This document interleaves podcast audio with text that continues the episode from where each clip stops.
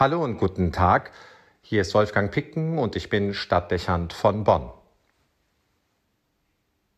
Wir kommen heute bereits im Bonner Münster zum Abschluss unserer diesjährigen Fastenpredigtreihe. Amen, ich glaube, ist das Motto. Ziel der Impulse war es, die in Zeiten der Irritation und uns heftig erschütternder Skandale unseren Blick auf die Fundamente unseres Glaubens zu lenken. Schnell läuft man gegenwärtig Gefahr, die eigene Orientierung und die Freude am Glauben zu verlieren. Zu groß ist die Scham über vieles, was in den vergangenen Monaten an unerträglichen Realitäten im Raum der Kirche aufgedeckt wurde. Man steht geschockt vor diesen Enthüllungen und fragt sich, wer dafür Verantwortung übernimmt. Fassungslos stehen wir auch vor den Dimensionen, die die Kirchenaustrittszahlen erreicht haben. Man gerät beinahe in Rechtfertigungsdruck, wenn man sich nicht diesem Trend anschließt. Und was so unendlich traurig ist, inzwischen sind es nicht mehr nur die bereits lange Abständigen, die die Kirche verlassen und ihr den Rücken zukehren, es sind die Menschen, die gestern noch mit uns Kirche gestaltet haben, eigene Familienangehörige und Freunde, auch aktiv Engagierte. Hinzu kommt, dass der synodale Weg tiefgreifende Debatten darüber ausgelöst hat, was eigentlich die unverzichtbare Substanz unseres Glaubens ist und was zur Identität des Katholizismus gehört. Es ist offensichtlich, dass viele Forderungen, die hier aufgestellt werden, nicht mit der geltenden Lehre der Kirche in Übereinstimmung zu bringen sind. Die Reformer gestehen das selber ein. Das hinterlässt eine gewisse Ratlosigkeit. Woran sollen wir eigentlich noch glauben? Wo sehen wir uns in dieser offensichtlichen Spannung zwischen den Reformideen hier in Deutschland und der Einheit mit der Weltkirche? Ein weiteres. Wir erleben als Christen seit langem deutliche Veränderungsprozesse innerhalb unserer Gesellschaft, den starken Säkularisationsschub, Individualismus und Materialismus. Alles Bewegungen, die unsere Lage erschweren und die Kirche zurückdrängen. Auf sie wirkt die gegenwärtige Krisensituation wie ein Brandbeschleuniger.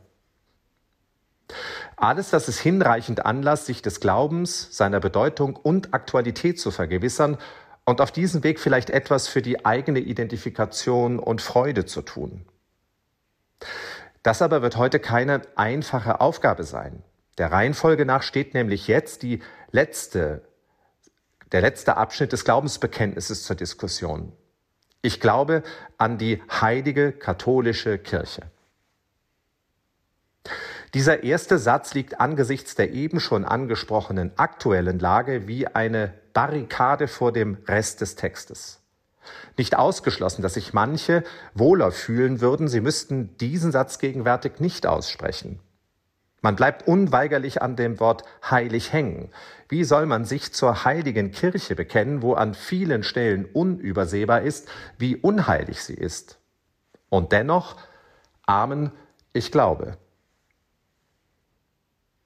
Bevor ich mich dieser Frage stelle, möchte ich vorausschicken, dass ich es für verschmerzbar hielte, wenn Sie um diesen Satz in Ihrem Bekenntnis temporär eine Klammer setzten.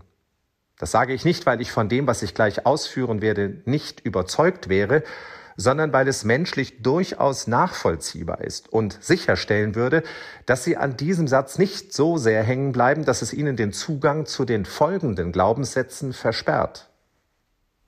Ich glaube an die Vergebung der Sünden, die Auferstehung der Toten und das ewige Leben, heißt es weiter.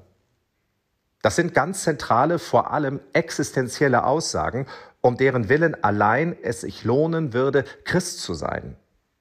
Sie sind hochaktuell und formulieren Antworten auf heute ganz offenkundige Sehnsüchte vieler Menschen und eine bedrängende Not unserer Zeit. Es ist möglich, dass das viele noch nicht erfasst haben. Angesichts der zahllosen Kriege und Verwerfungen, auch der Brüche innerhalb von Gesellschaft und Familie, können wir unmöglich zu Frieden und Einheit finden, wenn wir nicht an eine Vergebung der Sünden glauben und sie praktizieren. Recht haben, dem anderen seine Fehler nachtragen, Hürden aufbauen und letzte Worte sprechen, das beherrschen wir perfekt. Aber das verschlimmert Konflikte und vergiftet die Atmosphäre. Ich glaube an die Vergebung der Sünden. Das ist meines Erachtens der einzige Weg, der uns aus vielen aktuellen Krisen weltweit herausführen kann. Ohne die Bereitschaft zur Vergebung hat diese Welt keine Chancen. Nicht anders verhält es sich mit dem Schlusssatz des Glaubensbekenntnisses. Ich glaube an die Auferstehung der Toten und das ewige Leben. Auch diese Aussage ist hochaktuell. Die Wirklichkeit, dass wir sterben müssen, bedrängt den modernen Menschen mehr, als er zugesteht. Alle Verdrängungsmechanismen ändern nichts daran, dass uns diese düstere Aussicht ein Leben lang verfolgt, bis sie uns irgendwann plötzlich einholt. Deshalb bleibt die Frage nach dem Wohin für jede Generation und Zeit bedeutend. Hinzu kommt, dass die Corona-Pandemie die ganze Menschheit auf fast brutale Weise mit ihrer Vergänglichkeit konfrontiert hat. Die Frage nach dem Sinn des Lebens und des Todes ist allgegenwärtig und, seien wir ehrlich, die Angst ist es auch. Schließlich sehen wir die Bilder des Krieges in der Ukraine. Erstarrte Leichen in Trümmerfeldern, tote Soldaten am Straßenrand, aufgeschlagene Massengräber mitten in Wohnruinen, in denen eilig die Toten bestattet werden. Szenen des plötzlichen Todes, wo gestern noch Menschen wie wir ganz normal ihren Alltag gelebt haben. Vielen von uns stehen die Tränen in den Augen, wenn sie diese Bilder sehen. Wir ahnen, es könnte uns morgen schon ähnlich geschehen. Der Tod ist uns eindeutig näher gerückt und mit ihm auch die Frage nach dem Wohin. Sie ist allgegenwärtig. Ich wüsste nicht, wie ich dem immer wieder begegnen könnte, dem Tod am Krankenbett, dem Herabsenken eines Sarges in das Grab, dem Massensterben durch Naturkatastrophen und Hunger, dem brutalen Morden der Kriege, würde ich nicht daran glauben, dass alle Menschen mit dem Tod zu einem neuen Leben auferstehen. Es wäre auch schwer, die Unvollkommenheit und das Elend dieser Welt, auch zuweilen die eigenen Fehler zu ertragen, gäbe es nicht die Aussicht auf das ewige Leben, das Leben, das nur noch Liebe, Freiheit und Frieden kennt. Ich glaube an die Auferstehung der Toten und das ewige Leben, das formuliert eine Hoffnung, wie sie schöner nicht sein könnte. Dieser Glaubenssatz richtet auf und vermittelt die Kraft, sich mit den Realitäten dieser Welt nicht einfach abzufinden. Es gibt keine Situation, aus der wir uns nicht aufrichten könnten, auferstehen, wenn wir uns nur der Liebe und Gottes Führung überlassen.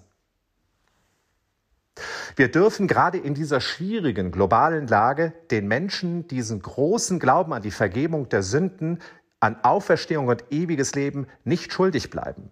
Er ist die Antwort auf die existenzielle Sehnsucht so vieler.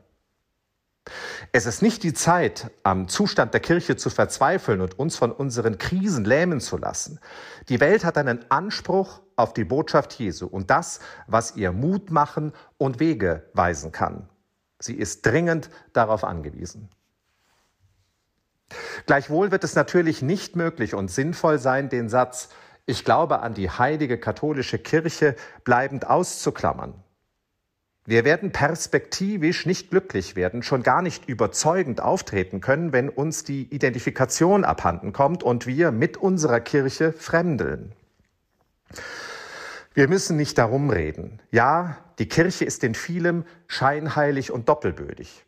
Aber sie ist, und das ist keine Verteidigungsrhetorik, gleichzeitig auch die Heilige. Wir wissen sehr genau, wie viel Gutes und Heilendes durch die Kirche geschieht. Getaufte und Gefirmte, die dem Auftrag ihres Glaubens ernst nehmen, die etwas Besonderes ausstrahlen und sich dem Nächsten zuwenden. Priester, Ordensleute, Laien, pastorale Kräfte, Mitarbeiter und Mitarbeiterinnen, Bischöfe, die sich mit großem Idealismus engagieren und dabei sich selbst nicht schonen. Soziale Institutionen und karitative Einrichtungen, die sich der Menschen in Not annehmen und Bildung ermöglichen. Wichtig zu erwähnen sind auch die vielen Menschen, in denen nicht zuletzt durch das sakramentale Wirken der Kirche spürbar etwas geschieht, was den Menschen gut tut.